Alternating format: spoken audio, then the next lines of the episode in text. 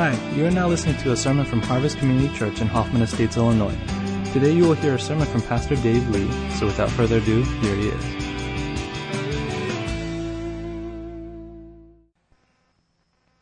How's everybody?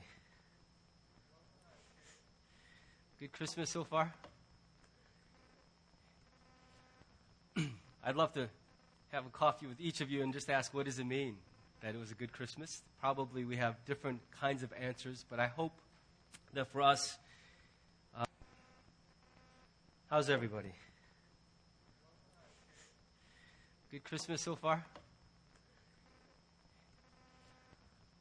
I'd love to have a coffee with each of you and just ask what does it mean that it was a good Christmas? Probably we have different kinds of answers, but I hope that for us, um, one of the essential parts of Christmas will be a personal renewal of our appreciation for who Jesus Christ has been to us. He is the faithful one when the rest of the world has not been very faithful to us, when we have not even been faithful to ourselves. He is the faithful one. He is the one who is the right answer, even to all the wrong questions in our lives, isn't he? Well, I want to preach this morning the second part of a two part Christmas series that was entitled The Humble King. And that's the idea is that this God we worship in the person of Jesus Christ is this strange pairing of two things that normally shouldn't go together. That he is the king of everything, but he's also humble. And last Sunday, uh, we looked at the fact that he is humble. This Sunday, I want to look at the fact that he is king.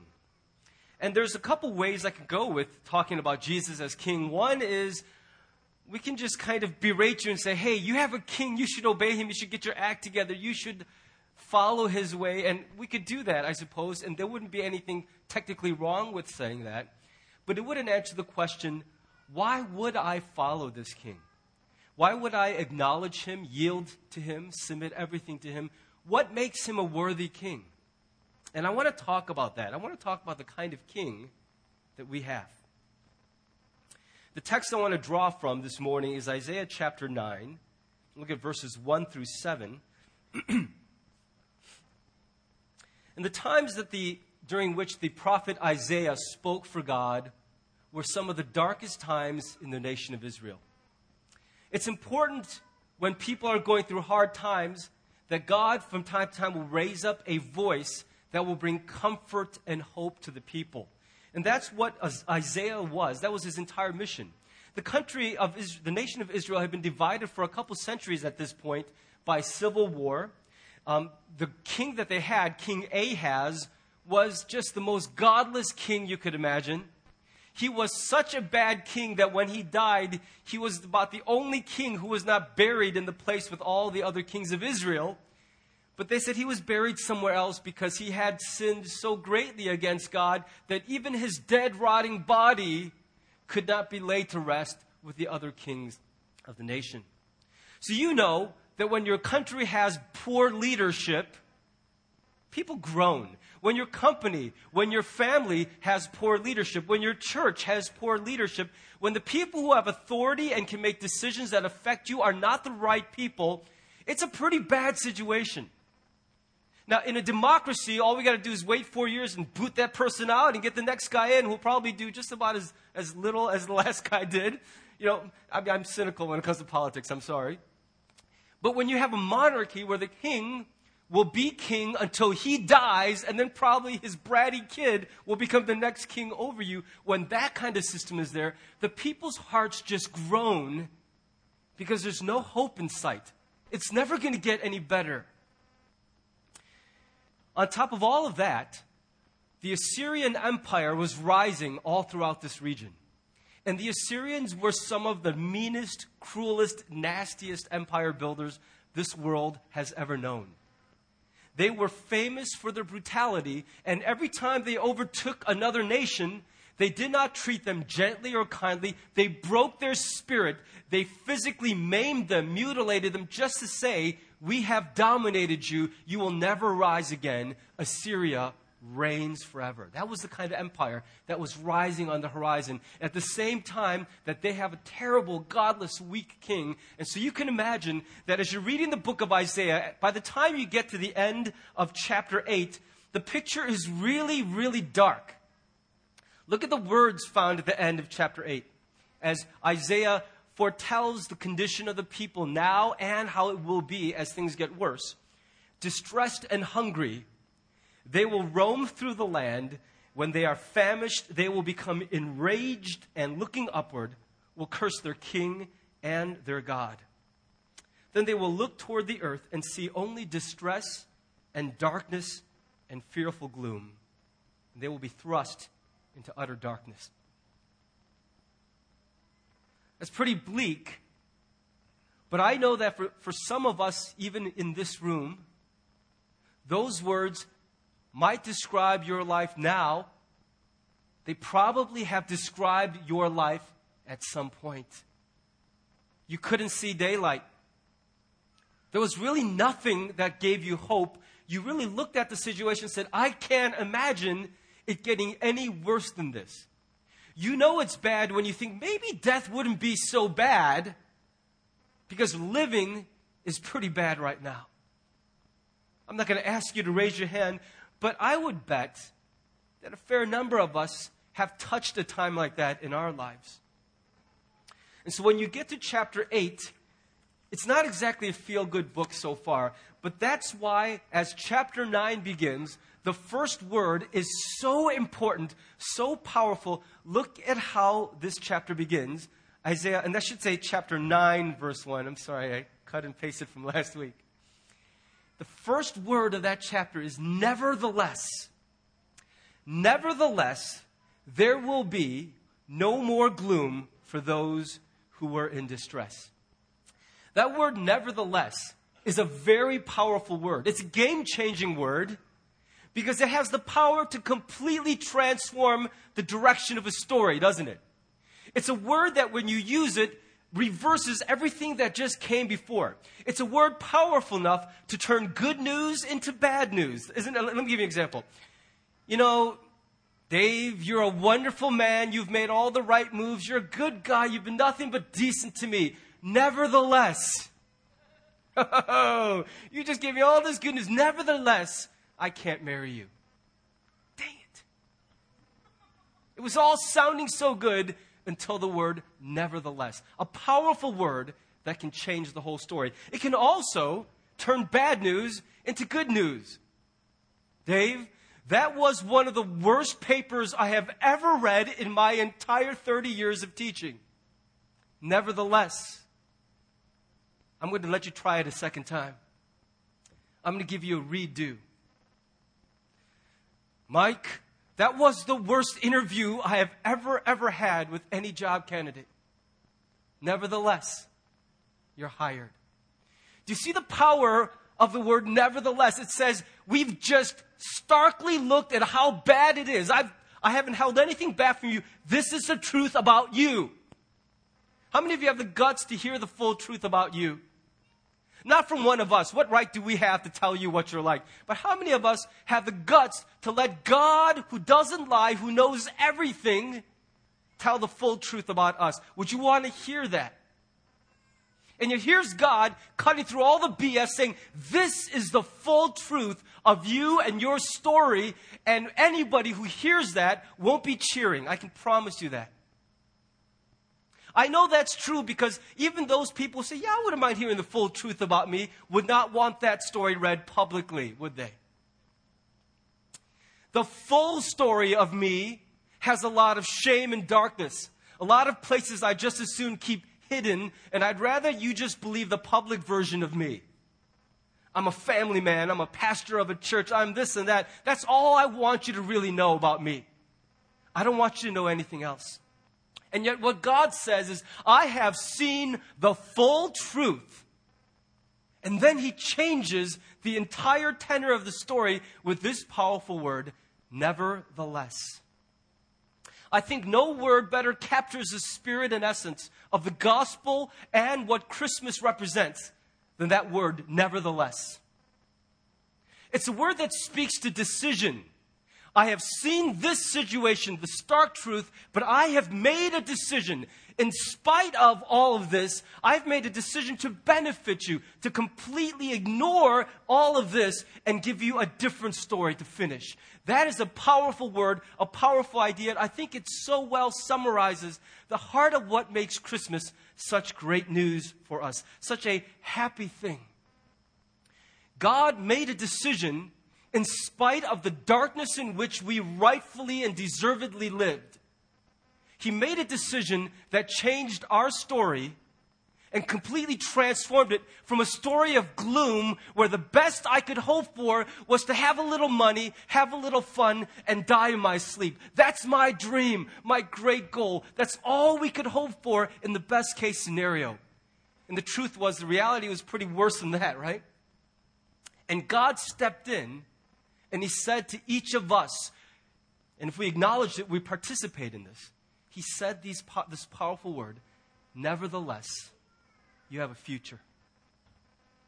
There's hope for you. In fact, that decision that God made in sending Jesus Christ to the earth was such a powerful and defining event in human history, it literally bisected the way we measure time. Throughout the Western world, and now pretty much throughout the entire world, we, mark, we know that this is the year 2011 AD, the year of our Lord, because everything before Jesus was something else. His arrival bisected human history. It is the greatest decision, the greatest event that has ever taken place. As you continue reading Isaiah chapter 9, you sense this crescendo. Any musicians here? Do you know what a crescendo is? It's when the intensity, the volume, even the pace of the music kind of boom, boom, boom, boom, is, is building up. It's building up, and you feel it. There's this mounting tension of expectation because the piece is kind of traveling up the hill. And as you read the rest of chapter 9, you begin to sense this rising hope in the midst of all of this darkness.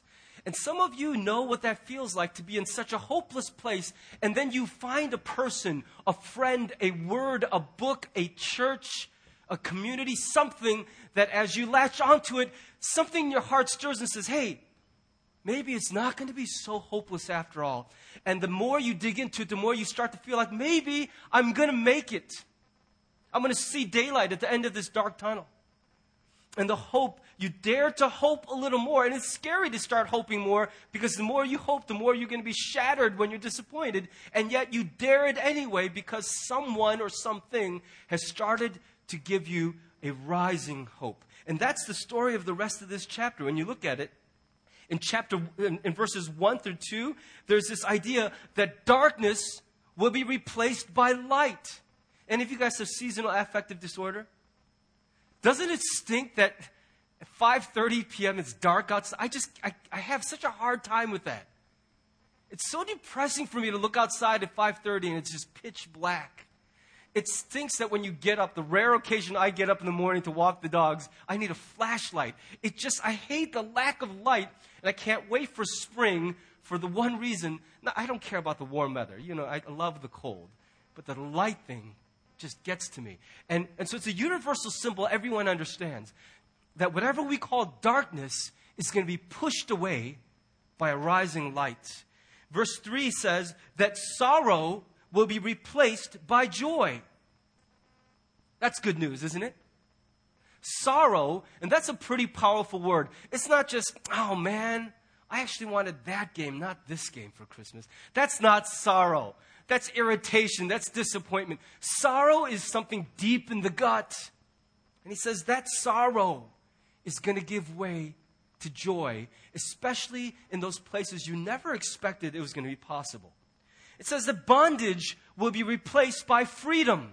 The places where I feel unable to move, to flee, or escape, those things are going to be broken, and I will find myself finally free. In fact, in that last verse, verse 5, it says that the symbols of my old and former bondage will be burned in the fire. Nobody likes war. We might like war based video games, but the truth is, anybody who's ever seen or touched or studied or lived through war knows that it is the most hateful thing. And when war ceases and peace comes upon the land, everyone, even the soldiers and generals, are truly happy. Nobody likes war. And it says that these weapons are going to be burned, these boots, everything, the blood filled, blood soaked uniforms, all are going to be burned in the fire. This is a rising hope. And the people who have just heard Isaiah speak the truth all the way through the first eight chapters are now beginning to think, well, maybe it's not going to be so bad forever. So, who's responsible? Because as you kind of crescendo, as you build up, you want a payoff. You don't want a roller coaster that just keeps going and it never stops. You want to go over the hill. You want to feel something. Who is responsible for that turn? Who's going to make all this happen? Push away the dark and bring in the light. And the, and the, the breathtaking and unexpected answer to that question is that it's going to be a child who is born. That one day, a baby would be born. And keep in mind that Isaiah is speaking these things under the influence of God's Holy Spirit about 720 years before Jesus is born. But with crystal clarity, he sees the birth of the Savior of the world, the Messiah. And he says, There's going to come a day when a child will be born who will save us all and then take his rightful place on the throne. Despite all your disillusionment with everything that has happened until then, when this baby arrives, he will change everything. And it says the government will be on his shoulders. In other words, he will not just save us. The suffering servant, Isaiah 53, was all about how Jesus would bear terrible pain for our sake. But that's not the whole of his story. The government shall also be on his shoulders, meaning he will reign as the rightful king over all of our lives. It was common in the ancient world that when a king took the throne, he would be given a throne name. Not quite a nickname, but it would be a name that we hoped would define his reign over the people. So they would give, you know, so they would give a, a, person like, like an ancient king named Sargon. The name Sargon meant the king is legitimate.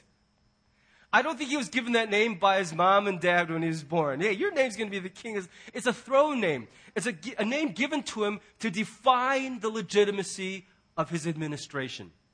And so, as Jesus in the prophet Isaiah's mind is being enthroned over all of his people, he's given some very important throne names. And I'm going to use the short time I have remaining. Don't groan, don't worry. It's going to, it's going to fly through. I want to touch on these names because they will help us understand what kind of king we actually have in Jesus Christ. He's given four throne names that are so important. The first throne name is Wonderful Counselor. When you hear the word counselor, what do you think of? You think of Vicki Eaton, John Warden. You think of somebody who's a good listener, very mild mannered, not judgmental, not overly guiding, but they're just listening. They say, hey, listen, I- I'm here for you. And then after hearing, they give you very good personal advice. I think that is great. We need counselors. But when Jesus Christ is called Wonderful Counselor, do not hear, hey, Jesus is the guy who'll tell you whether you should wear the red sweater or the blue sweater today to church. He's not the one who'll tell you whether you should work for this store or that store. We're not talking about something as mundane as simple advice. The word counselor in Hebrew points to something we call wisdom. Wisdom is a way of looking at reality that makes sense, a worldview. I'm so indebted to Tim Keller, pastor Redeemer Church in New York, for some of the insights I got from listening to his sermon on these two words, wonderful counselor. Let me just share the highlights of what he said. He said that every human being, and you could probably fight with me a little on this, okay? A lot of people disagree with this. I think he's totally right. He says every human being needs three things at the end of their lives. We need to be able to face death with peace. We need to face our own failures and past, and we need to be able to forgive other people and move on from the pains that they've caused us. Whatever else you get out of life, if you don't get those three things, you will never, ever feel right. You will never feel fully human. You won't be whole. You won't have peace. We all need these things. Now, if you're young, you're probably thinking, face death with peace. You may not think you need that now, but a day is coming when you realize you will. I've sat at so many hospital beds with people who were terminal, and I'll tell you, there will come a day for every one of us where this idea of facing death will be absolutely important. And whether you face it with peace or with anger is going to make a huge difference. And what will make that difference is whether you found an answer, an ability to face it or not. Each one of us, admittedly, has issues in our own our, own morality. We are not perfect by any stretch of the imagination. How do you deal with your imperfection? With your own brokenness? With the fact that you're so full of garbage sometimes, aren't you? Do you ever open your mouth and go, I can't even stand the sound of my own voice right now. I am so full of garbage. Around January is the time we especially get sick of ourselves and we try so hard not to get cynical. But this is the year I'm going to seriously get in shape, and this is the year I'm going to read again. And as you're saying, you're like, oh, I've heard those words before. And you're struggling. I'm not trying to deflate you in your resolutions. I'm trying to say, if you're honest about it, you're sick of even yourself. You know that you lie just as much as you tell the truth. And if you don't realize it, ask the people closest to you. They'll tell you, you're kind of full of garbage, man. Sometimes you talk and it's like, yeah, I don't know how you believe yourself. Is it just me? Some of you are like that, right? And so you know that there's got to be some way to deal with that. And then the ability to actually forgive people. I know you don't want to forgive, you want to punish. You want to grind their necks under your boot, make them pay. I know that's what your flesh wants, but everybody who's ever gotten to that place, that moment, the Libyans who, after years of oppression, mutilated the corpse of Muammar Gaddafi, they rejoiced in the streets, but then what? You killed the boogeyman. Now what? His body's in pieces all over the streets. And then what? Did it change everything? Did it erase all the pain? Did it make you freer, better? Having a lot of trouble still. I know it's better than oppression. But revenge, everyone who's ever exercised it has, has believed it's not the answer. We need some ability to actually move forward with our lives, to deal with injustice, not just to forget it, not just to deafen it, drown it, and other things, but to actually deal with it, to cancel it out. And Jesus Christ, despite the fact that his whole life ran counter to everything we think is logical, faced all three of those things. He faced death. He faced our brokenness and sin. He faced injustice. And in all of those things, he remained victorious at the end of his life. In Jesus Christ we find real wisdom that fills us with wonder. Nothing about his life made logical sense. He was born under a shadow of controversy to a teenage woman in a backwater town, in a backwater country that wasn't even the main force in the world back then. All his life, he studiously avoided all of the power structures that existed in his culture. He never once tried to promote himself. He never once tried to defend or manage his reputation. He made none of the right moves. If he were running for office, he'd lose a thousand times over today because he wasn't playing the game right. And when he opened his mouth to speak, he said crazy stuff like, when the worst guy in town smacks you in the face, give him the other cheek in case he's not done. He said, if you really want to be great, become everyone's slave. You want to be really rich, give it all away. He said crazy stuff. He said, you, you want real power, die to yourself. Yield, submit, don't defend yourself. Be silent before your slaughterers. Nothing he said made sense. He should have been wiped from memory, er, erased from human history as the biggest idiot that ever opened his mouth in the public square. And yet it is his name that is known by three fourths of the world's population 2,000 years after he lived and died.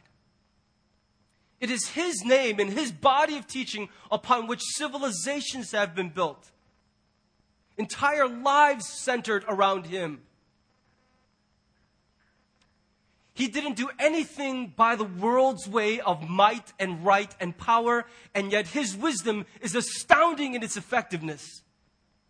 And that's really what we celebrate in Christ is not that he's the smartest of all the smart guys, but he's a radical. He's a revolutionary. Unlike our leaders today who simply try to hold office, try to get elected, try to win the game, he wasn't playing it. He was refreshingly an actual leader, a real revolutionary, a radical who bypassed the system and brought victory for all of us. Maybe I'm reading too much Time magazine election coverage, but when I look at the leaders that we have today and I look at Jesus, he makes foolish the wisdom of the world. He is a wonderful counselor in that regard. He's also given another name, Mighty God. Mighty God. Do you know what that name means? The word mighty is the word that the Hebrews, the ancient Hebrews, used to describe a hero or a champion. Somebody who representing them fought for them and won. Now, we don't really have that kind of an idea in our culture. The closest we might come to is, do you know when sometimes, like, we're down by a couple points and then Julius Peppers breaks through the offensive line and he just mauls the quarterback? He just, and when Julius Peppers hits the quarterback, it's never like, hey, you know, you're down. It's like, wonk, wonk, and he just, it's, it's so decisive, and everybody just gets up and they cheer. Everyone, except those who don't like the Bears. Everyone gets up, and there's this feeling, this upsurge of pride, of identification, and you're happy and you're so proud, you're so relieved because he's our guy. And he just moved the game forward for us. It's that feeling, just a little bit, that gives you a hint as to what the, the Hebrews felt when they heard this throne name, Mighty God. It's this idea that we have somebody who's fighting for us. One of the worst things in life is to be stuck in a bad situation and realize you're invisible. Nobody sees you. Nobody actually cares. There's nobody who will help you. It's a feeling that a lot of people have. Do I even matter? Can anyone fully understand what it's like to be stuck in my life right now? And when nobody will pause to acknowledge you, to say, listen, I don't want to just say, hey, I hope things go better. I'm praying for you, and they walk on. But once in a while, you meet somebody who won't do that. They'll actually pause and go, oh man, that really troubles me. I can't move on with my day after hearing what you just shared. I need to pause and I need to start making your burden my burden. Have you ever met someone like that in your life? Somebody who didn't just pat your hand and say, There, there, listen, tomorrow will be better than today. You, chin up, kid. That's easy to say, but once in a while you'll meet someone who will actually make your problem their problem. They won't just say nice words, they will share your heartache. They will actually hurt so that they can make your life better. And the idea here is that we have a champion who does that for us. He did not leave us abandoned to a, a, a dark and blemished future. He actually stepped in and fought the fight for us. He's our hero, a champion, somebody who took our cause and fought for us. I know a lot of you think that you have to fight all of your own battles. You can't trust anyone else. You can't depend on anyone else. And so you fight hard to great security for yourself and the people you love. Because in the end, you find it hard even to really trust God. But this throne name given to Jesus, the reason he is such a worthy king, is that when he looks at you, he doesn't feel dispassionate about you. He actually loves you. He will actually make your fight his fight. He's already done it. And if you cry to him, if you lean on him, he will continue to fight for you. I'm not just saying this out of theory. These aren't good preacherly words that I was trained in seminary to give. I'm telling you that this is my personal story too. And I know for a lot of you, it's your story. It changes everything when you have someone who fights for you. I wonder if that's the reason so many people out of superstition come to the pastors and say, uh, Can you pray for me? I'm like, Yeah, I could pray for you, but it's the same really as you praying for you. You know that, right? It's not like I have some kind of claw of power. Come over here. Let me just touch you with the claw of pastoral power. I don't have anything you don't have. But maybe the reason people come to the pastors is because they see something that says, you actually look like you believe that there's a God on the other end of that phone. When you pick up, somebody answers. I don't, I'm having a hard time believing that right now. And that's okay. If that's where your struggle is, come to us. Through our certainty, maybe you will grow more certain. But I want you to know this. Every time you pick up that phone, someone's answering on the other end. You may not feel it, but you are not living a powerless life. You're not a cork bobbing on the ocean, tossed by every wave. There is someone you call to who has already championed your cause. Here's another throne name given to Jesus Everlasting Father. Here's a weird one. How is the child supposed to be our father? In what sense is Jesus the Son also an everlasting Father to us? This speaks mainly to the kind of paternal care which Jesus gives to his people as their king. From the time that one person began to rule other people, since the beginning of human history, there have always been leaders. And the sad truth about the human history of leadership is that most leaders use their people to serve themselves. Isn't that the way it's pretty much gone most of the time? Think of the company you work for. Do you think that if the CEO of your company had to make a choice between your job, your children's food, your livelihood, and the bottom line for the company, they would fight for you? not a chance, buddy. You're gone. I know they feel bad about it. It's not like they're cruel, and I don't look at corporations like the great Satan, but I know that our leaders pretty much serve themselves. Not every single one of them, but the vast majority of human history would argue that our rulers, and we included when we become leaders, it's so hard not to fall into this trap of seeing the people we lead as tools, assets for our own chess game. Think of the way that so often generals manipulate the lives of soldiers. The way politicians talk about citizens, voters, taxpayers. The way kings have for centuries played games with the lives of their subjects. And so when we hear that Jesus Christ as King is to us an everlasting Father, those are words of great comfort. That the way in which He will rule over us is the way a good father would. And what is it that we need fathers to do for us, guys? You know because you've longed for this and you many of us have never really gotten it from our earthly fathers, have we? We need our fathers to protect us, to make us feel safe. We need our fathers to provide for us, to let us know that tomorrow something is, be, is going to be on the table. We need our fathers to support us.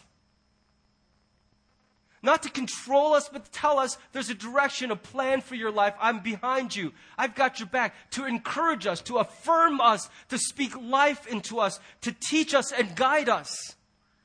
I love when I see a guy working with his hands and tinkering with cars, and I say, How'd you learn that? I love when the answer is, My dad taught me how to do this. I just love that idea that from our fathers, we are given things we desperately need for life. We're equipped. We desperately need that from our dads, but the truth is, a lot of people in this church have faced their adulthood, and many men have even become fathers themselves without ever really receiving from their earthly father any of these things in strong measure. I remember uh, attending a conference where these young pastors were gathered, and this one guy in particular, I just, I just felt so like he was a very irritating young man. Okay, very proud, very arrogant, very cocksure. You know, he's just one of those guys that instinctively, as another man, I just wanted to kind of, you know, bring him down to size a little bit. Hey, punk, seriously, chill out. That's how I felt when I first met him. But over the several days of the conference, something in my heart began to melt. And I just, I wanted to bless him. I couldn't suppress this. I wanted, so I began to speak words that I could see in him were true. Words of encouragement, of affirmation. Hey, you know what I see in you? I see a natural born leader. I can tell you, you don't struggle with self esteem. There's a sure, surety, a, a confidence about you. And I know underneath all that other stuff, there's somebody who really wants to make a difference. This guy started to, I mean, literally fell down and began to weep. And I couldn't understand what was happening. I've complimented lots of people. I've encouraged lots of people. I've never had a response like that. And he said, You know what? You are the first older man ever in my life to say anything positive to me. To ever say you see anything good in me. I've never had anyone actually say that to me. And I never expected to hear it from an older man, especially an older Korean man. But you said it. And it was like water had been poured onto dry mud, just baked earth. And he soaked it up. I thought that's what we need from our fathers. But the truth is, for some of us, that train has already left the station. Maybe your father's already passed and you can't get him back to do it right. Maybe your father's already so set in his ways, he's not going to give you much more than he's already given you. This is as good as it's going to get from him. So the question is, who will take care of you? Who will protect you? Who will guide you? Who will pour into you? Who will tell you what they see is good in you? In whose image will you grow up? Do you have someone who you call father that you could legitimately, genuinely value, respect? You're proud to bear his name? Some of us have that. Praise God for that. But for those of you who don't, do you understand the hope and comfort that comes in Jesus being called everlasting father? And I have a great dad. I just spent the weekend with him, I, and I'm reminded again what an awesome dad I have. But even so, when I think about who I am today, far more credit goes to Jesus Christ than to my father. And I'm not telling you that because it's the right answer. I'm telling you that because it's my testimony. When I think about who I am, I got to tell you so much of what's good in me came from Jesus. All the rest is all me. I take full credit for the junk. But if you've ever been blessed by me, if there's ever been anything good that I've done, it's because Jesus Christ has given me the best of what makes him good. He's been pouring into me every chance that I receive it. And I know that that's the story for many of you. He is our everlasting Father. And let me give you this last one, this last throne name. He's the Prince of Peace. People at Harvest who've been here a while, you know that every time you hear the word peace, you are also meant to hear the Hebrew word what? Shalom. Shalom. I hope I've brainwashed enough about that. And that's because the, the English word for peace and the American idea of peace is so weak. It doesn't fully do justice to the idea of the Hebrew word shalom. Shalom is not just peace, it's I guess it could be peace, but you got to attach it to a picture. And remember once before I showed you the picture of somebody, a mother just holding a baby sleeping. Do you know that picture? And if you've ever been that person holding a baby, whether it's yours or it's not yours, but a baby, while it's fidgeting, all of a sudden nestles into your arm and then just falls asleep, and you hear its measured breathing, and you look at that perfect, unblemished skin and that, those cheeks, and you just go, something is just very right about this moment right here.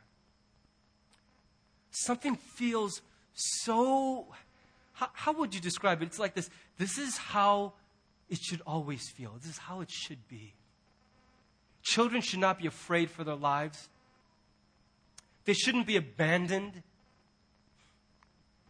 We shouldn't feel punished by the burden of parents, but somehow holding that baby. And do you know that feeling? Do you remember the feeling when you first fell in love with someone? Maybe it's not even the person you're married to. Maybe first time you ever noticed you felt something called love, and then the other person goes, Hey, that's how I feel about you. And you, awesome. And you were, you just were jumping everywhere. Everything was so good. You, you wanted to watch romantic comedies. You, you wanted to listen to 93.9 FM and Delilah's dedications of love songs at night. I wish she'd change her name. Something was different. And as you thought about it, you're like, how can this be? I can't control another person's affection, and yet the person for whom my heart has been smitten is smitten for me. And all is well in the universe today because that's true. It's that feeling that begins to give you just the surface of what this word shalom means. A peace that cannot be described through intellectual understanding. It is a peace where your heart, in its rawest lizard brained form, can say to you, It is well. It is well. Do you know that peace? I can promise you something. Maybe you don't know it right now, but there's no way you will ever make your way to that peace apart from Jesus Christ. You won't get there through counseling.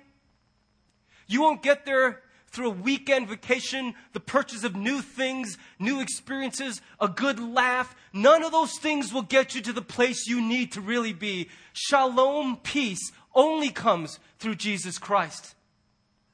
And that's why for some of you, you cannot afford to slow down, can you? If the music gets turned off, if you stop having plans for the weekend, you know those, those people, you, you know someone like this? If they don't have special plans for the weekend, they're like a caged animal. They're like, Let, honey, let's go somewhere. Let's do something. I, I hate this. There's nothing to be excited about. Why are they so restless? Because if they ever stop, they will realize that all is not well. That underneath the laughter and the fun and the plans and the adrenaline, something is still missing in my life. It's like that Christmas time where everybody's so out of control, generous, and you're out shopping. And even as you're giving and getting, and you're so happy, you know that there's this weird sick feeling in the pit of your stomach because the credit card bills are coming. And for all the, the wonderful lights and presents, it can't erase the reality that you know this family that is laughing and hugging each other right now, all is not well in paradise. That underneath this happy exterior is a family with some real trouble. And when the laughter fades, we still have to deal with that stuff. It's still right there. Who is the Prince of Peace? I'm not talking about just feeling okay today. I'm talking about peace. Who is the one who brings that to your life? Because I promise you this, you will not get there apart from Him. There is no hope for this. You can run fast, and some of you are running very fast in the opposite direction. He loves you, He's after you. I pray to God that He will catch you one day. Because the peace you're looking for will not be found out there. And I, I fully invite you to search to your heart's content. But I want you to know something about this Jesus. He's patient. He loves you more than you can imagine. He's after you. He wants to catch you, and to be caught by Him is the greatest gift. As I wrap up, I want you to look at the last sentence of verse 7. The zeal of the Lord Almighty will accomplish this. We sang a song today. He is jealous for me. That word zeal in Hebrew could be, very easily be translated jealous.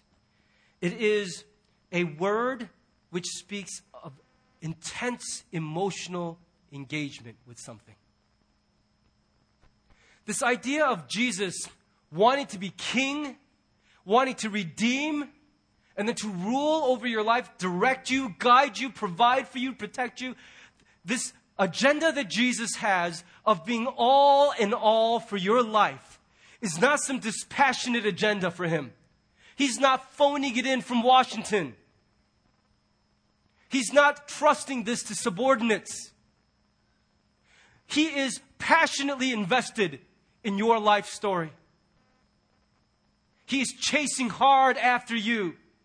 That is why there are some people He has deposited in your life who will not shut up about Him, who will be relentless in their commitment to pray for you, to keep the bridge open between you and Him, because they know something you still don't know yet, which is that your real life will begin at His feet. Don't just take my word for it. Do whatever you've got to do to try everything else. But I want you to know that He is zealous in coming after you. He loves you more than you can imagine. He wants to be king in your life. And if you yield to Him, you will find that He is a very good king. I have never met anyone, and I really mean this, I, they might exist. I've never met anyone who fully yielded themselves to Jesus as king who is sorry they'd done it. I've seen people experience pain after that decision. But Jesus has been there in that pain all along. Christianity is not this coming to church on Sunday and enduring a sermon. Christianity is Jesus Christ. And my invitation to you is don't accept religion, go straight for the source. Go to Jesus Christ. Make this about Him. Know Him. Let Him lead you and see what happens in your life. It will make all the difference in the world.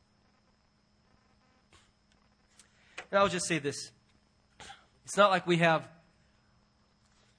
a 20,000 member church where I look out and all I see is stage lights blinding me. I look at it, I see people I love, I care about. I know many of your stories. And the truth is, as I look at this room, there are some faces that just my heart is just surging forward. God, please show them more of you. Lord Jesus, grab hold of them so that they will see that this is not a burden. It is the greatest gift a human being can receive is to fall under the kingship of Jesus Christ of Nazareth. And I'm praying that for you right now in my heart. I know many others who love you are praying the same thing. Yield to Him. Don't fight Him. You won't be sorry. I want to invite you to bow with me and pray.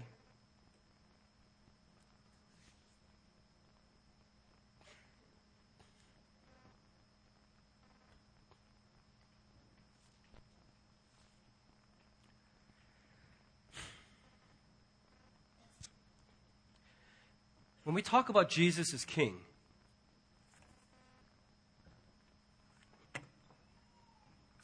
I want you to think about how different he is from our leaders today.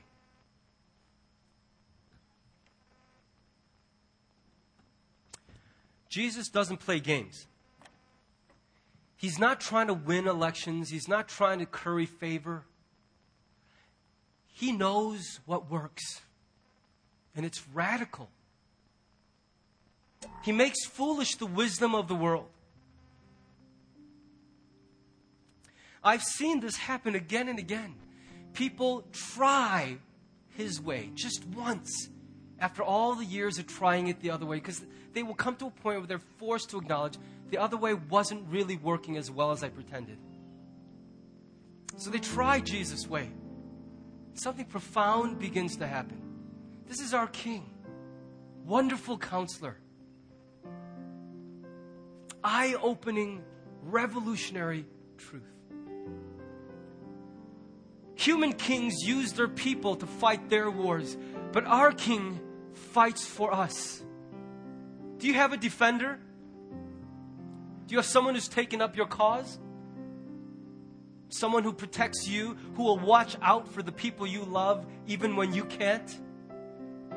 Do you have a champion? This is our king. What about a father? Did you have a father who gives to you everything that the human heart desperately needs from daddy? Maybe you do, but do you know this? Our God is a great father.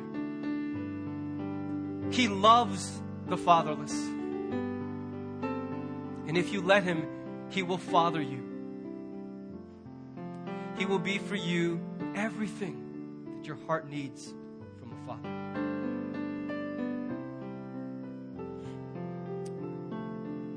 And when the music stops and the guests go home and it's just you in the silence, what do you find at the bottom of that well? Is there real peace? Is there just apathy? Is that the best you can come up with? Is it coldness and indifference? Really, who cares if you live or die? If that's all, then you're missing out on something profound. Do you know it's possible that at the bottom of that well of your heart, there could be a peace that is unshakable. And that peace that I'm describing is impossible but for Jesus Christ. You won't find it anywhere else. This is our King. and you will not regret the decision to kneel before this King and offer up your life. It is my earnest prayer that we will all do that. Let's pray together. If you are one of those people who has always managed a careful buffer between you and Jesus Christ, maybe somewhere in the back of your mind you've thought to yourself, someday I might, have, I might take a real close look at all of that. Not today. I've got other stuff going on right now. But what if today is a day for you just to try this?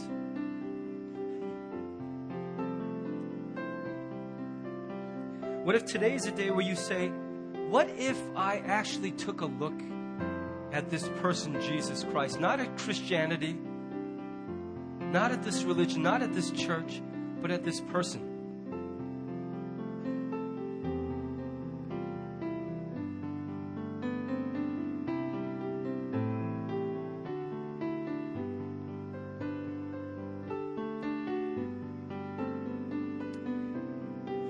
I want to invite you think about doing that today.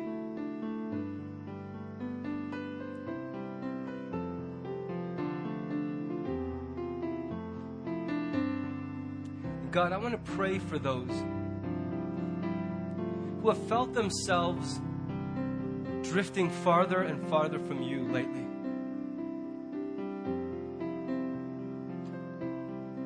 For some, it's been really hard to catch anything like a Christmas spirit this year. And I pray, Lord Jesus, that you somehow in a very personal way, would revisit the hearts and lives of those people. I don't know how you'll do it, but I pray that you will.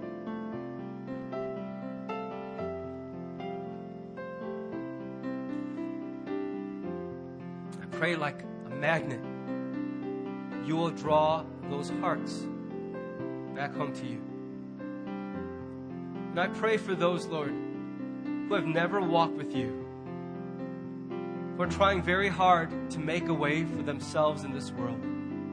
I pray you will watch out for them, protect them. Even when they don't know it, I pray that you would remove the obstacles before them, guide them in the path. And I ask that you would be truly zealous and relentless in your pursuit of them. I pray that you will win the fight for their hearts.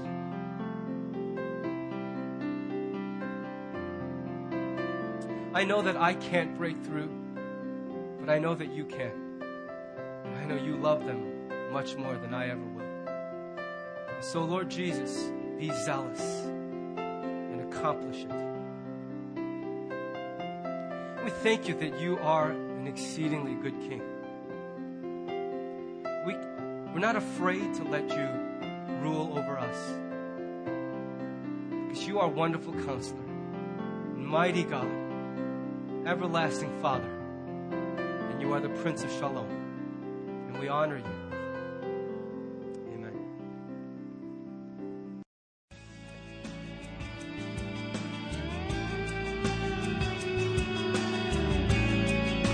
Thanks for listening to the sermon from Harvest Community Church. If you would like more information or have any questions or comments, check out our website at harvest-community.org. Thanks for listening.